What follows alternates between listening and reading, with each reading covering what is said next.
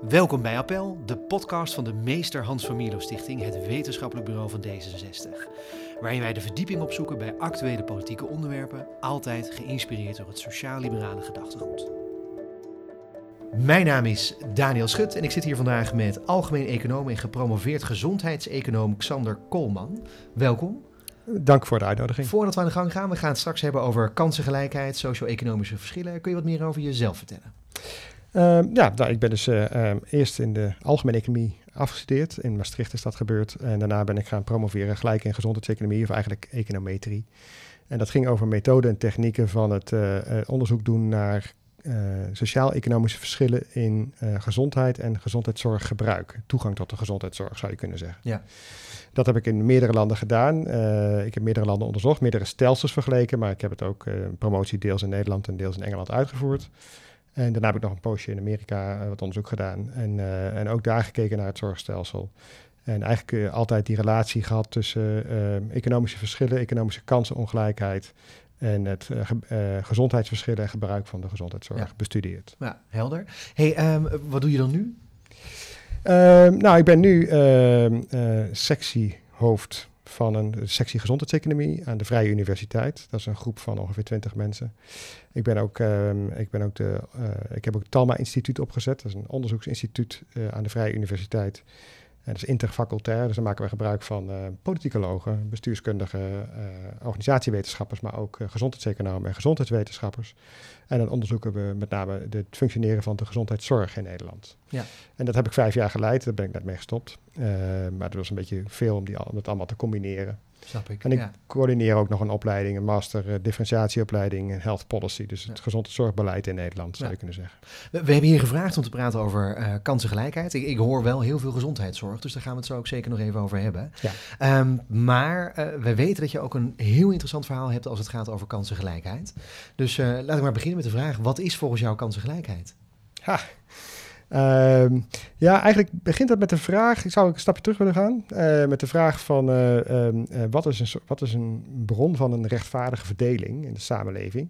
En in mijn proefschrift hebben wij heel vaak een soort liberaal standpunt aangehaald van een roemer, niet een Nederlandse roemer. Ik, ik schrik al. nee, ja, nee, is, uh, ja. nee, nee. ja. uh, en dat gaat er eigenlijk vanuit dat, uh, dat je vooral ervoor moet zorgen dat iedereen gelijke kansen in het leven heeft hè, bij geboorte. En als dat proces en die omgeving maar eerlijk is, dan is die uitkomst er ook wel, zal mm -hmm. ik maar zeggen. Ja. En dan, en dan hebben we die uitkomst met elkaar te respecteren.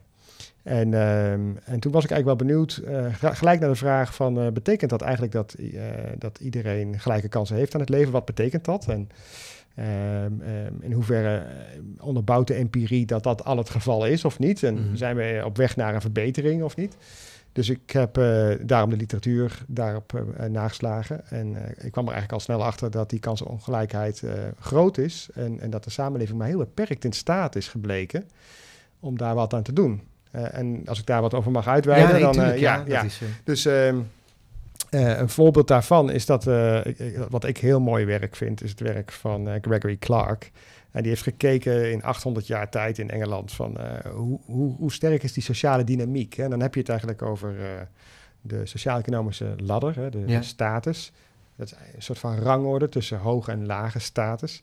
En dan kijken we of dat die mensen, uh, is de sociale mobiliteit nou groot in die zin van dat mensen die met een lage status dan gemiddeld worden, of mensen met een hoge status gemiddeld worden, mm -hmm. um, uh, de, hun nazaten, hun nakomelingen, um, in de jaren daarna. En als dat gebeurt, en hoeveel, jaren, hoeveel jaar duurt dat dan? Nou, en toen vond hij dat de correlatie, dus de samenhang tussen de status van de ouders en van hun kinderen, dat die, dat die correlatie hoog is. En die is, die is punt, punt 8. Hè, 0, dat is veel, ja. Ja, en uh, een correlatie, niet iedereen kan die term gelijk interpreteren. Um, maar je zou kunnen zeggen, de verklaarde variantie ligt in de buurt van de 64 procent. Okay, en dat betekent ja. zoveel als dat je, dat als je, dat je voordat je geboren wordt, eigenlijk al uh, het gros van de variatie van waar je uit, aan het eind van je leven zeg maar, terechtkomt, al bepaald is uh, door, uh, door je ouders en door de keuze van je ouders, zou ik maar zeggen. Ja. Dus de belangrijkste keuze in je leven is de keuze welke ouders neem ik. Dat is voor ons sociaal-liberalen afgrijzelijk nieuws wat je nu zegt. Hè? Dat je de kansen in je leven eigenlijk voor 64% al bepaald zijn door de keuzes van je ouder. Ja, nou ja, dat, ik heb het over, over het middeleeuwse Engeland. Ja, dus je zou dan Ja, denken... nou gelukkig, ja, ja, ja. eh, dat, was zeggen, toen. Dat is toen. En we denken allemaal aan die standen- en klassenmaatschappij van Engeland. En dat, eh, dat is natuurlijk verschrikkelijk. Dus de gedachte is, is dat dan veranderd eh, over die tijd. Nou, in Engeland eh, kwamen ze erachter... eh, en ik heb in Engeland, eh, ik ben daar gepromoveerd, ik ben daar jaren heel veel geweest. En al, al snel zie je allerlei sporen van die, die standen en klassenmaatschappij in Engeland terug in de Ja. huidige samenleving. Ehm, en en eh, eh, die Gregory Clark liet zien dat die correlatie nog steeds 0,8 is. Dus Eh, nog steeds zo hoog. nog steeds zo hoog.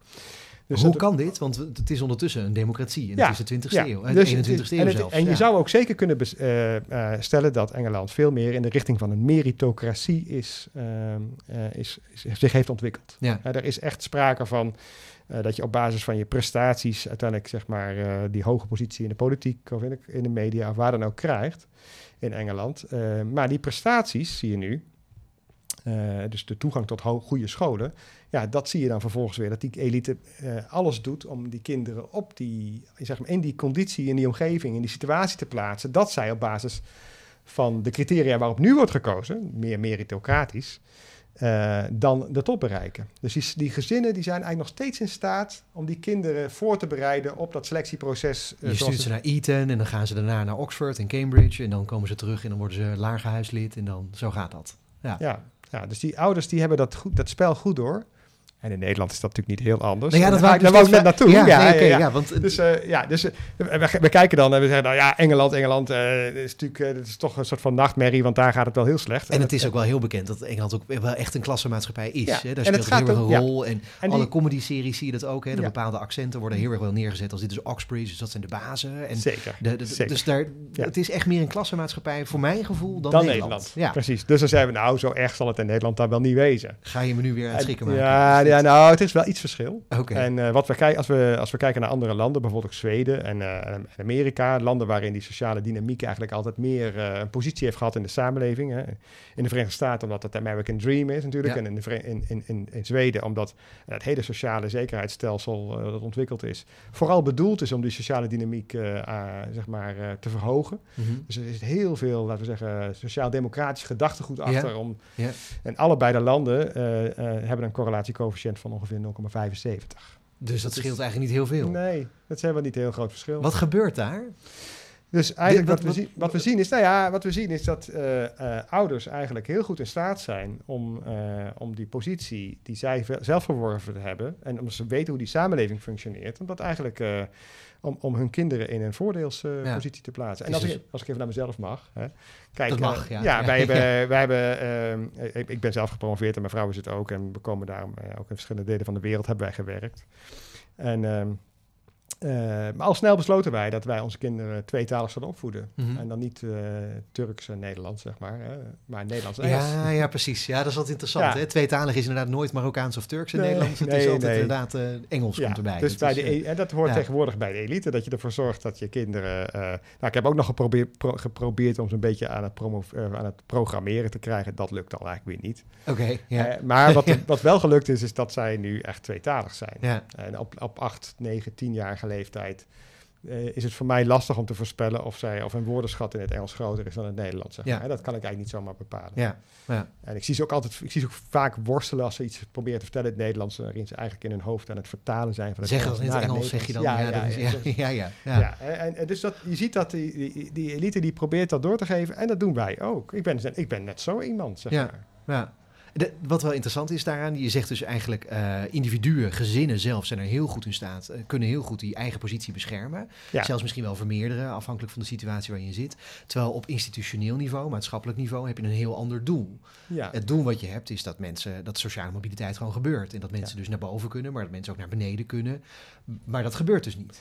Nou, kijk, kijk meritocratie, denk ik, eh, heeft echt wel post gevat. Je kunt nu vaststellen, denk ik, dat veel meer dan vroeger posities op basis van prestaties worden toegekend. Eh, die, eh, Er zijn best wel uh, voorbeelden ja, nee, waar je bij kan twijfelen. Hè? Maar uh, tegelijkertijd denk ik dat, uh, dat we minder meemaken nu dan, nou, dat we zeggen, 50 of 100 jaar geleden. Dat mensen in topposities kwamen omdat zij de juiste familienaam hebben. Ja. En dan heb ik het zeker honderden jaren geleden. Dus in die zin zou je zeggen, die samenleving is wel aan het veranderen. Maar tegelijkertijd blijft die correlatiecoëfficiënt dus over die tijd gelijk. Voor mijn gevoel blijft elkaar dat tegenspreken. Dat je dus zegt dat er wel verandering is, dat er wel meritocratischer zijn geworden. En dat tegelijkertijd die sociale mobiliteit ongeveer hetzelfde blijft. Nou ja, wat ik bedoel te zeggen eigenlijk is dat, dat als die samenleving... Ik denk dat meritocratie heeft bijgedragen aan onze welvaart. Ja. En aan de efficiëntie. Dat wij zijn beter in staat om onze organisaties te leiden... als daar bovenaan die organisaties mensen zitten met verstand van zaken. En ehm, eh, dus, dus in die zin denk ik dat de samenleving daar efficiënter op geworden is, uh, rijker ook. Ehm, maar uh, dat die, als het gaat om die sociale dynamiek, over die generaties, dat het er eigenlijk om gaat of dat die ouders. Um, dus ik, ik kijk naar mijn kinderen en ik denk, nou, die samenleving die ziet er ongeveer zo uit. Dit is wat ze nodig hebben om later te presteren. En ik sorteer in hun opleiding en in mijn begeleiding daarvan, sorteer ik ze alvast voor op wat er gaat komen. En dat mhm. kan ik beter zien dan een timmerman, laat ik maar zeggen. Timmerman kan ook heel veel dingen zien die ik niet kan zien. Hè? Maar eh, hoe die samenleving zich gaat ontwikkelen en wat er nodig is om straks ook aan de top te komen, dat kan, uh, dat kan ik waarschijnlijk beter. En daar sorteer ik uh, op voor. Ja, en timmerman zou nu zeggen, ja, ho, ho eens even. Uiteindelijk gaat, waarom noemen we dat specifiek een top? dat je nu... Uh... Ja, dus de top, daar heb ik het over sociaal-economische positie. Dat gaat over status en het gaat over inkomen. Ja. Daar hebben wij bepaalde definities van. Maar in de, in, in, in de kern gaan we vaak terug naar opleidingsniveau en gewoon het inkomen. Ja. ja. Uh, soms kijken we ook nog naar kapitaal. Hè. Hm. En dat wordt in Nederland steeds relevanter, denk ik, ook om ook naar kapitaal te kijken. Omdat je dat, ja, in mijn geval, wij zullen veel kapitaal doorgeven aan onze kinderen. Uh, en dat zeg ik nou in mijn geval, maar dat is eigenlijk steeds meer het geval dat, uh, dat, uh, dat, dat, een steeds groter gedeelte van de, de, mensen, de bovenlaag, zeg maar, sociaal-economisch, ja. in staat is om heel veel kapitaal door te geven aan hun kinderen. En daarmee wordt die ongelijkheid nog fundamenteler ja. dan die al was, zeg maar. Het Piketty-argument is dat eigenlijk. Ja, ja, ja. Ja, ja. Dus dat is, nou ja, dat, dat, gaat allemaal gebeuren en dat zie ik dus voor me. En als je dus die klassieke definities van sociaal-economische status gebruikt, dan, dan zitten wij met ons gezin. Mijn vrouw is arts en gepromoveerd en ik ben econoom en gepromoveerd. En we hebben allebei leidinggevende functies. Wij zitten daarin hoger, zeg maar, volgens de gebruikelijke categorie dan die, eh, die timmerman. Misschien is die timmerman net zo gelukkig. Of misschien is de, de meerwaarde van die timmerman voor de samenleving wel groter. Hè? De, ja, dat, zo, dat bedoel ik helemaal niet te zeggen. Nee, maar dat zijn dus wel belangrijke ja, ja, ja, ja, dat speelt wel als, je, als we woorden als hoger gebruiken en status en dat soort dingen. Dan is het natuurlijk wel wat een timmerman dan eigenlijk hoort. Hè? Die zegt van ja, maar je kijkt dus eigenlijk nu op mij neer. Nou ja, eh, ik, ik niet. Maar, uh, althans, ik hoop dat niet te doen. Hè. Ik, ik, dat moet ja. een Timmerman zelf even beoordelen of hij dat zo ervaart. Maar uh, uh, wat ik denk dat ik zie, is dat die, die rangorde... als we het praten over sociaal-economische ja. status en een ladder... dan praten we wel degelijk over laag en hoog. Dus dat zit gewoon in, dat, in de terminologie ingebakken, als het ware. Um, ja, en, en wat ik hier wil zeggen is dat die, die, die, die samenleving, die, als ik daarop kan voorsorteren... En die, en die samenleving wordt meer meritocratisch dan kan ik als het ware mijn kinderen ook daarop um, preppen, op voorbereiden. Zodat zij in die meer meritocratische samenleving dan goed gaan presteren. Ja.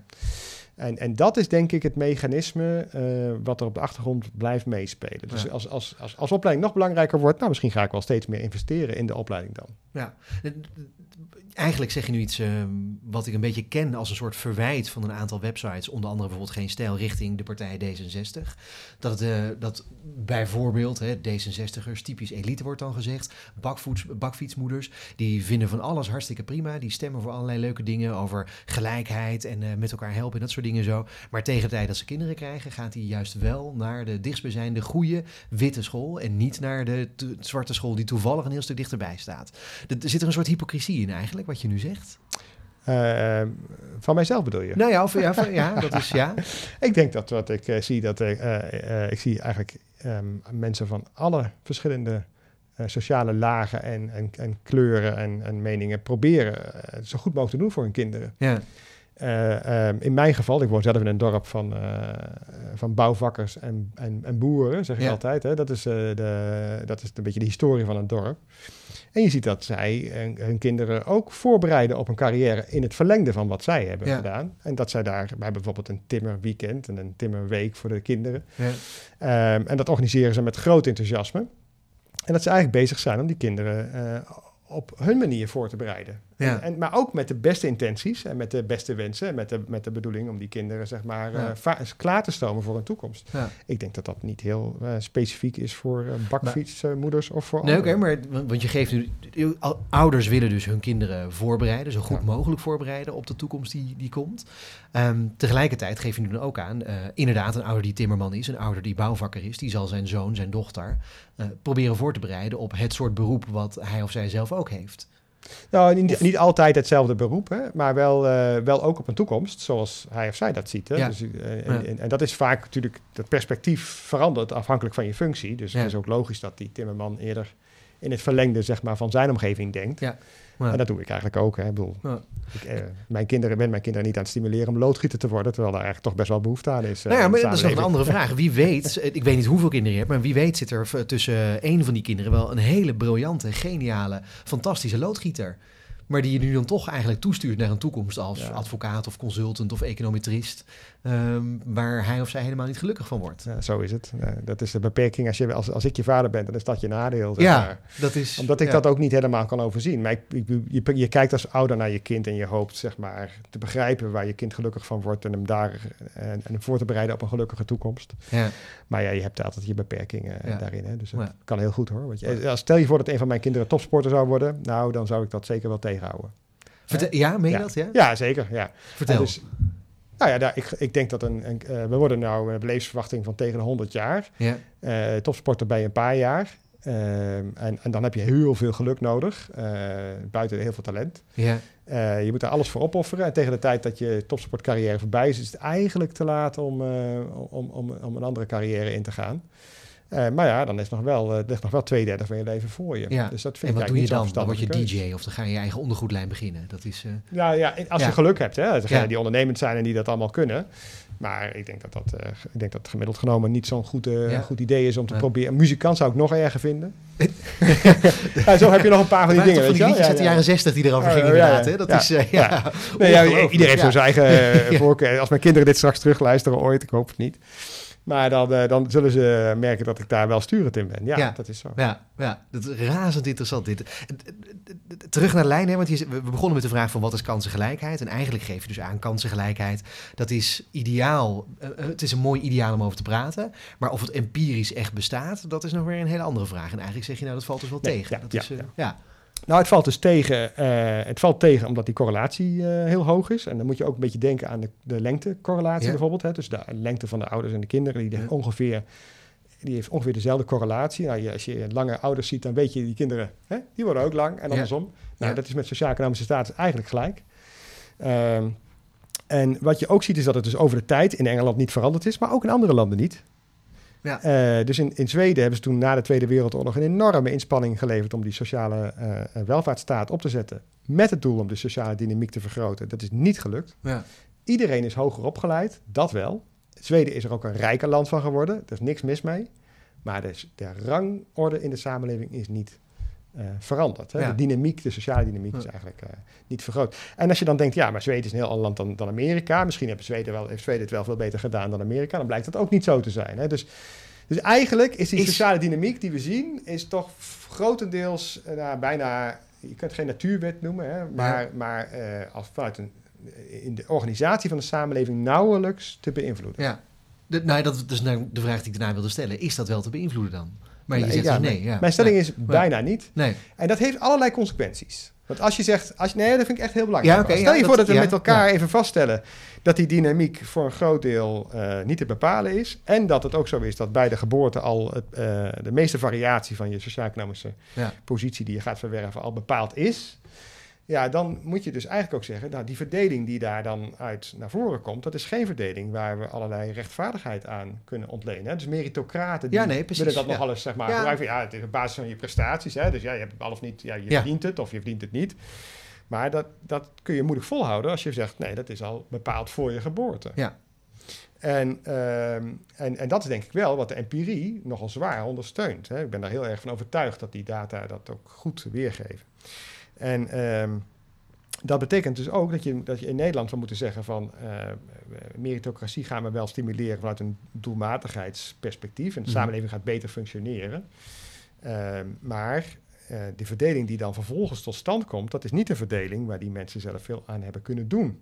Nee. Dus dat betekent dat als er dan grote ongelijkheid is in de samenleving, en dat gaat over inkomen, maar dat gaat ook over toegang tot bijvoorbeeld, hè, kun je alles niet een hypotheek afsluiten. Hè? Dus, Ja. Eh, de vrachtwagenchauffeur die getrouwd is met de winkelverkoopster, hè, dat, waren, dat waren altijd de, de meest voorkomende beroepen onder mannen en vrouwen. Ja, ja. Ja, eh, die kunnen in veel gevallen geen hypotheek afsluiten, komen in een huurhuis en weten daarmee dat ze tot aan hun eind van hun leven eigenlijk altijd eh, geen kapitaal kunnen opbouwen. ja. Ja. Ja. Ja, dus is dat nou een situatie die wij dan rechtvaardig vinden? En als je zegt, van, ze, ze konden er verder weinig aan doen dat ze vrachtwagenchauffeur en winkelverkoopster werden. Eh, want dat lag al, al vast, zeg maar, bij spreken voordat ze geboren Vanwege, werden. precies. Ja. Ja, dan moet je ook vaststellen, dan is die verdeling aan het eind, waarin zij geen kapitaal kunnen opbouwen en dus eh, in, in een soort van armoede, Ja. ik, ik, zet het wat zwaar aan, hè, maar, dat, maar toch zeg maar met beperkte middelen eh, aan het eind van hun leven zullen komen Ja. en ook geen kapitaal kunnen doorgeven aan de volgende generatie, dat wij wel doen. Hè. Precies. Ja. Ja, is dat dan een rechtvaardig eindverdeling? Nou, daar kun je denk ik, uh, daar zou je serieuze vraagtekens bij moeten zetten. Nou, dat, dat wil ik ook inderdaad gaan doen. Maar ik merk wel dat je, in, zoals je nu het woord rechtvaardigheid gebruikt, er zitten misschien twee aspecten zitten eraan. De een is een soort ehm, achteraf terugkijkend. Hè? Dus eh, de vrachtwagenchauffeur, de winkelverkoopster, die liggen op een sterfbed en dan kijk je terug. En dan ga je erbij zitten als een soort eh, seculiere staatspriester. En dan zeg je, heb je nou je leven goed geleid? En dan, dan, dan kunnen we dus eigenlijk zeggen, nou, je hebt gedaan wat je kon en het kon eigenlijk niet beter. Je was een dubbeltje, je kon geen kwartje worden. Ehm, dus je blijft gewoon een dubbeltje en het spijt me, maar dat is nou eenmaal wat het is. Dus je, achteraf kunnen we mensen daarin niet verwijten dat ze niet omhoog zijn gegaan. Nee, dat klopt. Ehm, maar de andere opvatting van rechtvaardigheid is: vind je het rechtvaardig dat deze empirische verdeling op deze manier bestaat? Ja, volgens mij allebei. Dat is. Volgens mij allebei. Ja, Dus, ja. dus, je, dus, je, dus eh, de kritiek op meritocratie is meestal dat je, als je dan succesvol bent, dat je dan dat aan jezelf wijt. Hè, dat Ja. dat onterecht is, omdat je ja, nee, eigenlijk... precies. hè, Ja. en andersom ook, dat als je weinig succesvol bent, dat dat dan jouw schuld zou zijn. Hè? Maar dat, in de praktijk is dat natuurlijk ook niet zo. Het is nog het een, nog het ander. Ehm, en, en die kritiek op meritocratie zou dan ook, eh, is dan ook, leidt er dan ook toe dat we dan zeggen, we zijn- we hebben eigenlijk minder compassie. Hè? Dus minder, minder eh, de- laten we zeggen, solidariteit met Ja, elkaar. precies. Omdat we eigenlijk die posities die mensen verwerven, toeschrijven aan hun prestaties. En dat is hun eigen inspanning als het Ja. ware. Nou, als we dan vaststellen dat dat niet zo is, dan, dan eh, gaan we op, kunnen we opnieuw gaan nadenken over... is die verdeling die wij in de samenleving aantreffen rechtvaardig? Ja. En, en daarbij wil ik nog één ding zeggen. Mensen die eh, meer presteren eh, en dus hoger in die positie terechtkomen, in die sociaal-economische positie terechtkomen, die zijn nogal van mening, dat is ook aangetoond, eh, dat ze, en ze geloven meer in meritocratie en ook meer in dat dat zeg maar hun verworvenheid is. Ja. Hè? Dat dat het Ja. gevolg is van inspanningen die zij hebben geleverd. Dat wil je natuurlijk ook graag geloven. Je hebt Ja. veel dan zeg je dat heb ik zelf voor, voor elkaar gebokst. Nou, dat is heel menselijk, denk ik. Ja. Maar tegelijkertijd is dat ook de groep die machtig is. Ja, Zij bepalen wat er gebeurt. ja, En dat betekent dat die groep eh, best genegen is om in dat ideaal van meritocratie te geloven. Dat doen ze dus ook. Hè. Statistisch kun je zien dat zij daar meer in geloven dan anderen. Ehm, en dat het daarmee heel moeilijk is om eh, voor die mensen die, eh, laten we zeggen, minder fort, eh, fortuinlijk zijn, Mhm.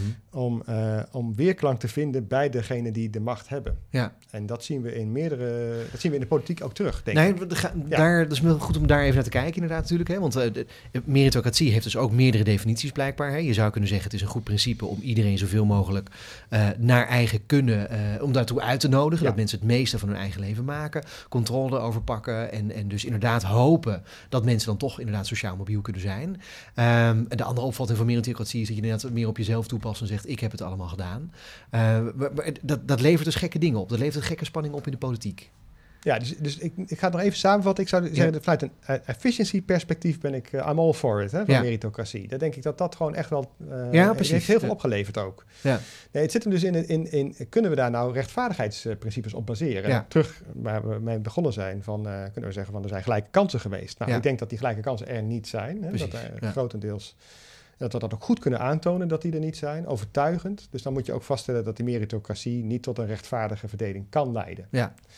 Nou, als je dat dan vaststelt, dan, is de, dan moeten we dat rechtvaardigheidsdeel een beetje wegschuiven eh, hier. En, en dan moet je je ook afvragen of dat als die elite nou ma- massaal toch in dat meritocratische ideaal gelooft, eh, of dat die eh, de, eh, de, de, de gewone mensen, zeg maar, niet eh, het risico lopen eh, dat, dat hun belangen niet meer behartigd worden Ja. of minder gezien worden.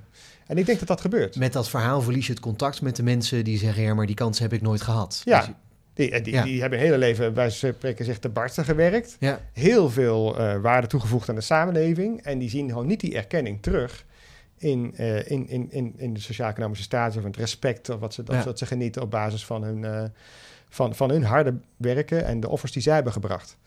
Ehm, en dat, dat stukje, ik, als ik kijk naar, eh, de, naar het speelveld, dan zie ik bijvoorbeeld, eh, en dan kijk ik met name een beetje naar de P van de A en eh, beetje ook GroenLinks, dan zie ik daar partijen die, die echt wel geloven in die kansengelijkheid en dat zeg maar, eh, naar boven. eh, ik geloof wij tegenwoordig ook. Dat is, eh, vinden we ook heel belangrijk de- bij Nou ja, D66. Dat D66 is, Sociaal-Liberale Ja. Partij heeft misschien dat wat meer van nature in haar wortels Ja. zitten, zitten, zeg maar. Maar voor een partij als Partij van de Arbeid ja, is er echt wel een verschuiving zichtbaar over de afgelopen decennia, waarin eigenlijk de gelijkheid van resultaat, van uitkomsten, zeg maar op de achtergrond terecht is gekomen. En, eh, en, en gelijkheid eh, van kansen naar voren is, eh, Ja. eh, eh, is naar boven is gehaald.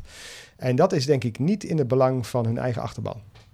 Hè, dus, eh, en dat eh, vind ik, ik denk dat daarmee die achterban zich ook minder, minder gezien en gehoord voelt door hun eigen partij. Ja, En dat geldt voor de, GroenLinks is natuurlijk ook al wat meer een partij die wat liberaler ook eh, zeg maar standpunten in aan, aanhaalt. Ook vaak een wat hoger opgeleide achterban heeft, die jong Mhm. en hoog opgeleid. Daar past dat misschien ook nog makkelijker in. Maar bijvoorbeeld de SP is ook een partij waar ik denk, ja, weet je, van hen hoop ik het niet. Hè? Ja. Ik zou eigenlijk hopen dat die gewone burger ook partijen heeft waar die zich eh, waar, waar, waarvan die ziet, eh, dit, dit zijn volksvertegenwoordigers die er ook voor mij zijn en die ook eh, mijn zorgen zien en, en mijn belangen behartigen. En ik denk eigenlijk dat, we hebben het vaak over allerlei andere oorzaken voor de opkomst van, de, van, van bijvoorbeeld PVV. Maar ik denk eigenlijk heel vaak dat het ook gewoon ehm, eh, het, het, de SP is die minder voor haar eigen achterban is gaan zorgen. ja, En ook de P van de A, die eigenlijk eh, dus zo'n principe als kansengelijkheid naar boven heeft gehaald ten koste van gelijkheid. ja. ja. De, de politicoloog in mij zegt eh, partijen die voor hun eigen achterban zorgen, dat is cliëntelisme. Maar Dat is, dat is Dat- cliëntelisme. dat is, zeker. dat is de Ja. econometristische En- en- opvatting van Nee, hoe een partij moet functioneren. Dat is, eh, Ik ben natuurlijk econoom, dus dat betekent dat ik Ja. kom uit de hoek van de public choice. ja, oké. Dan ja, waarschijnlijk ook. Ja, ja. en en daarin zijn wij helemaal niet vies van een beetje cliëntelisme. Hè, eh, je hoopt eigenlijk dat die samenleving voor een belangrijk deel, eh, dat al die belangen terugkomen in de samenleving. En als die politici allemaal ehm, ehm, de ehm, moraliteit op nahouden die, eh, die afwijkt van wat het volk eigenlijk van ze vraagt, Ja. dan krijgen wij niet de samenleving die we willen met elkaar, Ja. denk ik ook. Ja. Dus ik vind het ook niet, ik, ik ben daar niet gelijk. Ja, ik, dus ik zie wel jouw kritiek, maar ik maak me Ja, daar niet gelijk, eh, gelijk veel zorgen over. Je geeft dus aan, hè, dus, eh, je ziet dus bij, bij onder andere PvdA, eh, bij GroenLinks, bij de SP ook in mindere mate misschien. Daar zie je dus dat ze dat, dat merito- meritocratische gedachtegoed meer adopteren. Ja. En tegelijkertijd verliezen ze daarmee de achterban, omdat die dus zeggen: ja, maar zo leef ik mijn leven niet. Mijn levenspad is niet zo dat ik allemaal kansen heb gekregen en Ja. ik die heb kunnen benutten. Ehm, dus ze verliezen daar contact mee. En dus gaan ze naar eh, PVV, Forum voor Nou, Democratie. Dat Als is- ik even mag naar bijvoorbeeld het huidige, het ophogen van de pensioenleeftijd. Ja. Nou, dat vind ik een heel mooi voorbeeld. Die pensioenleeftijd die gaat omhoog en dat komt omdat wij een hogere levensverwachting hebben. Mhm. Nou, dat is eigenlijk heel economisch gezien zou je denken, ja, als je langer leeft en hopelijk ook langer in gezondheid, nou ja, dan kan die pensioenleeftijd ook omhoog. Sterker nog, hij moet ook omhoog, anders kunnen we het niet betalen. Precies. Eh, dus dat is heel logisch. Maar vervolgens, eh, een stratenmaker, ja, die is met 53 gewoon toch echt versleten. Ja. En misschien dat hij 54 of 55 als hij zijn best doet. En dan wordt het met heel veel pijn en moeite. Kan hij toch nog eh, met, met steun van zijn collega's doen alsof hij werkt. eh, weet je wel, maar eigenlijk niet. Snap je wat ik bedoel? Ja, eh, dus die mensen die, worden, die zien die leeftijd omhoog gaan. En dat is heel problematisch voor die groep. Ja. Want die redden dat niet. Die hebben Ja. gewoon de gezondheid niet. En ehm, wat ik daar problematisch aan vind, is dat zij eh, zijn, zijn misschien begonnen met eh, pensioen betalen op een zestiende of zo. Hè. Toen begonnen ze aan het werken ja, natuurlijk. Ja. toen al begonnen met werken. Eh, 40 jaar lang hebben ze dat gedaan, 46 56. En dan zijn ze zeg maar een beetje op. Ik ben zelf ongeveer met 26 begonnen. Ja. Eh, ehm, Tien jaar later. ja, dus tien jaar later. dan ben ik precies, ook tien jaar later Ja. begonnen met pensioen betalen. Dus eh, voor mij zou 40 jaar later zou, zou niet 56, maar En 66 je zijn. werk is ook teksten schrijven, is onderzoek doen, databases. Dat Ik is, zit, ik zit hier een beetje met een eh, comfortabel glas eh, water. En ik ben in een comfortabele auto hier naartoe gereden. Dat slijt niet snel. Nee, is, ik kan dat nog wel even volhouden, zeg maar, dit. Dus, en tegelijkertijd geldt dus dat die pensioenleeftijd voor beide groepen omhoog ging. Nou, dan denk je, denk ja, wacht even. Je kan ook, waarom hanteer je niet zo'n principe als allebei 40 jaar ingelegd? Nou, hè, dan, dan, dan maak je er een eind aan. Ja. Dus, hè, dan mag je wel met pensioen gaan. eind nee, ja, maar dan- dat je pensioen krijgt. aan die Ja, precies, arbeids, eh, hè, Ja. Of dan heb je het recht om te stoppen, maar je kan doorgaan. Ja. Ehm, Maar wat doen wij? Nee, we, we trekken dat gelijk voor iedereen. Ja. Eh, ongeacht wanneer je bent begonnen te werken, bijvoorbeeld. En wanneer je bent beginnen in te leggen in, dat pensioen. En dat is echt een maatregel waarbij die mensen zeggen: ja, dat is een maatregel die, die, die, laten we zeggen, de elite Ja. over ons uitstort. Eh, dat- waarin wij ons niet herkend voelen. Dat vergroot die kloof. dat- Dat is, eh, ga, maar, ja. sta- ga maar eens aan het voetbalveld staan. Die zeggen, ja, dat is totaal onredelijk wat Ja. daar gebeurt. Ja. En eh, vervolgens, empirisch, en daar ben ik econometrist genoeg van, dan, dan, dan gaan we kijken in die data en zeggen we, wat gebeurt er nou met die leeftijd? Gaan die leeftijd ook echt omhoog? Ja, mensen werken daadwerkelijk langer door. Ja. Dus het gebeurt. Maar wat valt nou op? Dat geldt, eh, de, de hogere sociaal-economische klassen en de hogere, mensen met hogere opleiding, die besluiten eerder te stoppen met werken dan de lagere. Dus die, die leeftijd die stijgt, hè, die pensioen, Ja, ja. leeftijd voordat ze, gaan, voordat ze stoppen met een pensioen, die gaat omhoog voor de lagere en voor de. Ze hebben allemaal als consultant gewerkt, hebben een flink vermogen opgebouwd in de tussentijd. En als zij hun gezondheid een beetje minder is en ze denken, nou weet je, ik trek dit niet of ik heb er geen zin meer in, Ja. dan hebben zij het vermogen opgebouwd om te stoppen. Maar dat heeft die andere klasse niet. Dus die moet door. Die Ja. moet door. En op een tandvlees en voorbij het tandvlees. En, en ik Dat denk, levert ja, ressentiment op. Daar worden mensen boos van. Dat is, ja, eh, ik-. Als ik dat zie, dan denk ik, ja, dit is, en dat vind, vind ik lastig om, om ik kan dat, als ik naast het voetbalveld eh, sta, met, met, met, want het aardige van voetbal is dat je eigenlijk al die klassen staan, iedereen staat Je naast elkaar. Ja. En dan sta je daar te praten, denk ik, ja, dat kan ik ook helemaal niet uitleggen. Ja. Ja. Eh, Ja, ik snap, is ik ook snap zo, dat zij daar moeilijk over doen en eigenlijk hebben ze gewoon hartstikke gelijk. Dus eigenlijk zeg jij, roep jij nu onze partij roep je op om te zeggen, differentieer die pensioenleeftijd. Dat is, eh, Alle partijen. alle partijen. Dat is, eh, ja. Ja, ik denk. Dat, eh, ik denk dat daar eigenlijk best veel... Op zich, als je dit uitlegt, dan is er altijd wel veel eh, begrip voor de redelijkheid van dat standpunt. Ja. Eh, maar hoe krijgen we dat dan voor elkaar? Nou ja, eh, dat is dan deel 2. Ik zou zeggen, los het wel op. Hè, want dit, eh, dit is een situatie die... Dus die mensen zeggen, ik voel me niet vertegenwoordigd. Ja. En, dat, en ik denk ook dat ze daar dus kijken naar de keuzes die gemaakt worden. Dat Worden ze wel daadwerkelijk dan ook vertegenwoordigd door de PVV en Forum voor Democratie? Nou, Bijvoorbeeld, nou dat dat denk is- ik niet. Eh, Nee, eh, want? eh, nee, nee. nee, dus ik denk als je kijkt naar bijvoorbeeld... ehm, eh, dus een deel van hun sentimenten worden wel gehoord hè, Ja. door die groepen. Dus in die zin doet die PVV dat zeker wel. Eh, maar, maar als het gaat om de, de sociaal-economische zorgen van deze groep, hè, dat heeft vaak te maken met de bestaansonzekerheid. Ja. Dus dat ze voorheen vaste inkomens hebben en nu onzekere inkomens. Eh, veel vaker ook geconfronteerd worden met eh, bijvoorbeeld als winkelverkoopster, hè, met, die, met die faillissementen van die winkels enzovoort. En eigenlijk slechtere arbeidsomstandigheden dan voorheen. Dan zie je dat, dat eh, de PVV niet de eerste partij is die meestemt met wetsvoorstellen die dat verbeteren. Ja. Ja, en dat geldt voor de, voor de vorm voor democratie ook. Ja. Eh, en waar, waar, ik weet niet of ik het. eh, Als, als buitenstaander ga ik een beetje voorzichtig formuleren. Maar in Amerika eh, hadden we het altijd over de deserving poor Mhm. en de undeserving poor. Ja. Ja. En die undeserving poor, dat waren dan mensen die eigenlijk ook gebruik konden maken van al die sociale zekerheid. Maar volgens de, de, de hardwerkende blue-collar Amer- Amerikaan dan eigenlijk daar minder recht op ha- zou Ja. hebben. En wat je dan ziet is dat die, dat die blue-collar Amer- Am- Amerikaan, die, die stemt dan tegen eh, ja, beleidsvoorstellen die eigenlijk in, in hun eigen voordeel zijn. Ja. hè, die de rechtvaardigheid vergroten in de samenleving. Alleen maar om te voorkomen dat de undeserving poor ze ook krijgen. Dat plaatje zien ze voor zich. Ja. Dat wordt ook gespind in de media natuurlijk. En dan zeggen ze, nou, daar gaan we, daar gaan we niet op stemmen. Ja, dus dan, dan, dan accepteren ze dat ze zelf zonder zorgverzekering komen te zitten. Ja. eh, als gevolg van is de Trump-maatregelen. Omdat ze willen voorkomen dat een groep waarvan zij vinden, waar zij niet solidair mee zijn, Ja. waar ze geen solidariteit mee voelen, Ja. Dat die dan toegang zouden kunnen krijgen tot die verzekering. Nou, ik zie. Ik, ik, ik, die- ik- het, is niet, het is een beetje mijn nachtmerrie. Hè? Dus ik, dus ik zeg niet dat dit nou precies gebeurt in, de, in Nederland met de Forum voor Democratie en de PVV. Hè, maar ik zie wel. ehm, eh, af en toe zie ik stemgedrag waarbij ik denk: oeh, Ja. waar gaat dit naartoe? Ja. Zijn jullie nu voor deze groep aan het zorgen? Voor, voor, eh, Het is eigenlijk wel heel, heel elitair wat je nu zegt. Hè? Dat is eh, dus een bepaalde groep van een bepaalde socio-economische status... die eh, niet helemaal hun eigen belangen kan overzien... gezien de positie waar ze in zitten. En die stemmen nu dan voor partijen waar ze eigenlijk, eh, die eigenlijk tegen hun eigen belangen nou, zijn. dat, dat, dat, dat zie ik anders. Een Want, soort eh, nee, paternalisme Nee, nee, nee, eh. want je zegt niet helemaal kan overzien. Maar eh, het interessante vond ik eh, in mijn periode in de Verenigde Staten... is dat die, partij, die mensen die, die dat wel degelijk konden overzien. Dus zij, zij wisten dat het... eh, zij zouden zelf graag toegang hebben tot die zorgverzekering. Ja. En ze weten dat dat ook goed voor hen is. Maar ze hechten zoveel belang daaraan... dat de undeserving poor daar geen toegang toe kunnen krijgen... dat ze hem toch wegstemmen. Ja. Dus dat is niet noodzakelijkerwijs tegen je eigen belang in. Dat lijkt misschien zo. ja, zo bracht je het net. Hè? Ja, ja, nee, nee maar dat is niet eh, omdat ze dat niet zien, zeg maar. Dat is meer omdat daar een ander sentiment eh, ook doorheen speelt.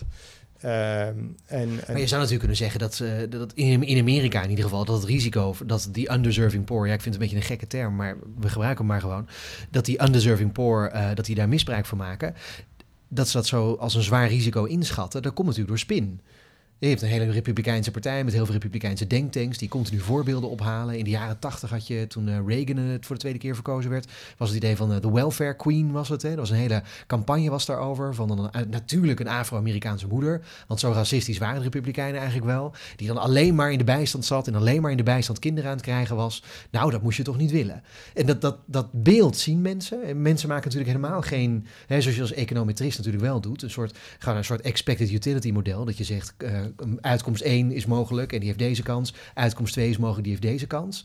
Uh, de, je zou voor een verzekering zou je zeggen, je maakt groepenverdelingen en dat is wat het dan kost. Ja. In het hoofd van de meeste kiezers was die welfare queen, uh, dat was de, degene over wie het ging. Dat was de grootste groep voor mensen voor wie het was. Maar dat was spin, dat was niet echt, dat was spin framing. Ja, ja, ja, ja, ja, nou ja, goed. Ik, ik, ik ben, uh, eigenlijk ben ik voor een belangrijk deel naar de Verenigde Staten gegaan.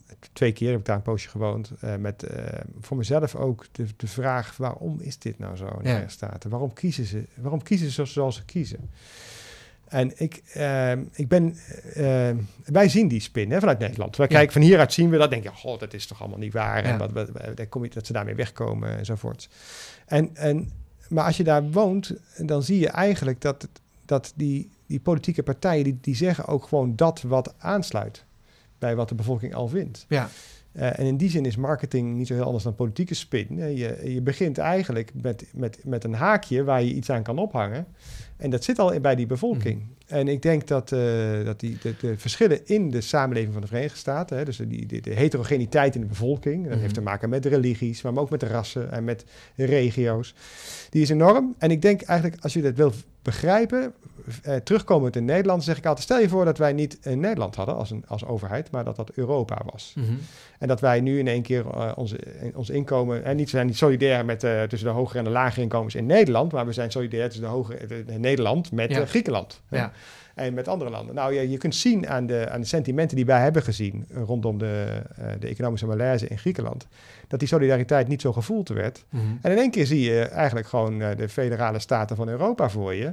En denk je, dat, de ja, Verenigde Staten zou... Dat is dan de grens. Ja, ja, is Nederland zo heel anders dan de Verenigde Staten? Ik weet het eigenlijk niet. Solidariteit heeft gewoon een grens, zeg je in dat geval. Gewoon. Nou ja, en, niet... een, een, een geografische en culturele grens. Hè? Dus in de zin van, je bent solidair met mensen die op jou, laten we zeggen, lijken... en in jouw taal spreken en bij jou in de buurt wonen... en uh, waarin je allerlei dingen mee deelt. En je bent minder solidair met mensen die op grotere afstand van jou staan. Ja.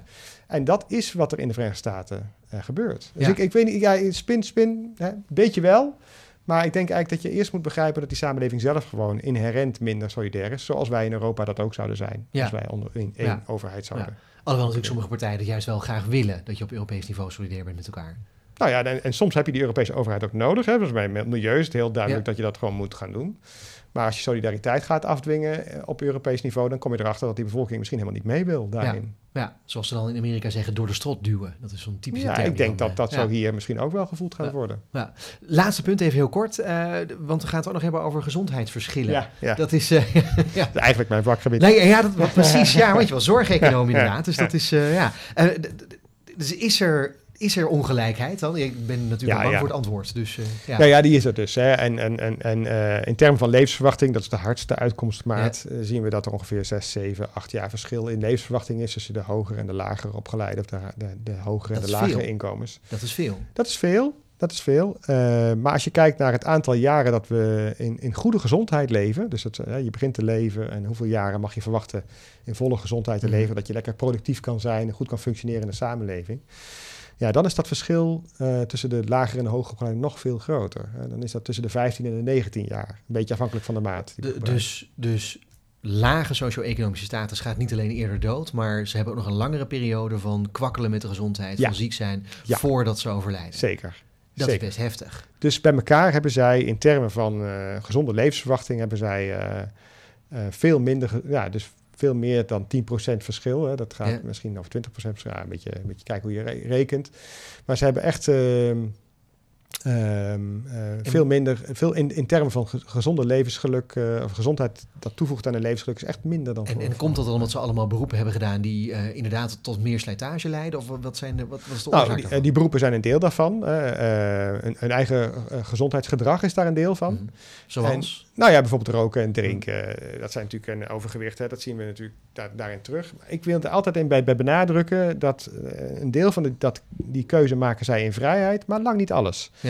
En dat is misschien wel een punt wat ik wel graag uh, nog even wil onderschrijven. Dus je ziet dat als mensen gaan roken, doen ze dat meestal beginnen ze 12, 13, 14 jaar. Mm -hmm. die, mensen die in een omgeving opgroeien waar niemand rookt, die zijn zelf niet zeg maar toch gaan roken. Mm -hmm. uh, dus mijn kinderen die zullen niet gaan roken. Ja. Uh, groeien op in een omgeving waarin je vrienden dat wel doen. Die had je al gekozen, die vrienden, die zijn gaan roken. Of je ouders rookten al, dan wordt het een heel andere keuze. En vervolgens heeft het een verslavingselement in zich. Ja. En als je gaat kijken naar overgewicht, dan zien we eigenlijk vergelijkbare patronen. Hey, het begint ook vaak al in de, in de kindertijd. Het is heel moeilijk om daarvan af te komen. Met te veel eten, verkeerd eten. Met, met ja. niet voldoende bewegen, hè, dus een ongezonde leefstijl. En dus dat neem je mee. Het heeft uh, hier en daar wat verslavingskenmerken. En je ziet eigenlijk dat, die, uh, dat, dat mensen daarop afrekenen. Zeggen, ja, het hangt wel samen met sociaal-economische status, maar is het iets wat volledig in de controle van een individu valt? Mm -hmm. Niet volledig, hè, wel gedeeltelijk. Maar, en, maar omdat het ook maar gedeeltelijk is, vind ik het moeilijk om mensen daar volledig op af te rekenen. Maar, maar nu zijn er ook mensen die zeggen, ja, dat is gewoon een verslaving waar je zelf voor kiest. Je bent dan op een bepaald moment verslaafd, maar je hebt er wel zelf voor gekozen vooraf. Ja, ja, dus er is zelfs een hele literatuur omheen. Hè. Die Ja, noemen wij ja. rational addiction, Ja. die literatuur. Dat zijn mensen die ervan uitgaan, dus mijn collega's, die gaan ervan uit dat mensen eh, weten wat de voor- en nadelen van een verslaving is en dan daar bewust voor kiezen. En, eh, en ik zelf eh, eh, behoor niet eh, tot de gelovigen van die, al, al, al, al snap ik wel de redenering. Maar wat, wat wij economen altijd denken is dat als je keuzevrijheid toevoegt, hè, dan worden mensen gelukkiger. Dan ma- maken mensen daarbinnen maken ze de keuze. En dat is meestal ook zo. Ja. Hè. Mensen geef je ze meer vrijheid om hun leven in te richten zoals ze dat zelf willen, dan, dan doen ze daar iets mee waar ze gelukkig van worden. Meestal. Maar wat ik interessant vind is nou die maagbanden. Eh, die maagbanden die, die beperken je vrijheid enorm als het gaat om het eten. Want er kan gewoon niet meer eten in. Ja. Ja. Dus eigenlijk vanuit de economische theorie zouden we gelijk zeggen... een maagband, dat, Ja. eh, dat eh, is keuzevrijheid beperkend, dat levert ongeluk op. Maar, en toen zijn we natuurlijk gelijk gaan volgen, mijn co- collega's, ik niet zelf... die zijn gaan volgen, hoe zit het met het levensgeluk voor en na zo'n maagband? Ja. A, is de vraag al vreemd, waarom zou iemand dat willen? Waarom zou, je- zou je je vrijheid willen beperken? Maar als je dat dan toch doet, dan zie je dat die mensen die dat ook krijgen... direct naar die maagband ook in levensgeluk toenemen. Ze worden gelukkiger ervan, van die beperking van die keuzevrijheid. Dus ze zijn eigenlijk blij mee. Dat Ja, ze zijn er blij ja. mee. Ja. En dat betekent dat ze eigenlijk zeggen: nee, pak die vrijheid van mij af om te eten wat ik wil, Ja. wanneer ik dat wil en hoeveel ik wil. Ehm, want dat maakt mij ongelukkig. Ja. En dat is toch bevestigt mij in mijn redenering dat het hier niet gaat om een eh, rationele verslaving, Ja. ook dat eten niet, Ja. maar dat het eigenlijk gedrag is wat wij niet willen. Van De, de bekende vergelijking is eh, Odysseus in de sirene, geloof ik, hè? die zichzelf vastbindt aan de mast. Dat hij weet dat hij als zeeman anders door die sirene de zee ingelokt gaat worden.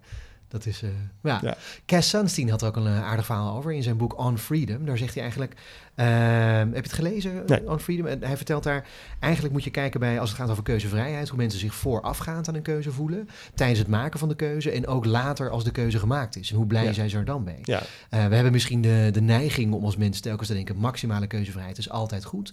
Eh, maar soms heb je ook, ja, je neemt onder bepaalde omstandigheden, neem, maak je een bepaalde keuze. Ehm, en achteraf realiseer je pas wat de gevolgen daarvan geweest zijn. En dan denk je: ja, shit, had ik het toch maar niet gedaan. En dat geef jij nu eigenlijk ook aan van hè, Ja. dat je sommige mensen die, die rollen als het ware in het roken door hun omgeving. Ja. Eh, en achteraf zeggen ze: shit, had ik het nu maar nooit gedaan. Ja. En hebben ze er heel veel spijt van. En dan is die keuzevrijheid eigenlijk helemaal niet zo heel En, belangrijk. en dan lijkt het toch zo te zijn dat een beetje inperking van die keuzevrijheid door de overheid, door de samenleving, misschien wel welvaartsverhogend kan werken. En dat kan ook zo zijn met overgewicht, dus met eten. Ja, nu zijn er liberalen, onder andere van onze partij, die zullen zeggen: maar dat kan niet, want keuzevrijheid dat is fundamenteel. Dat moet je altijd maximaliseren.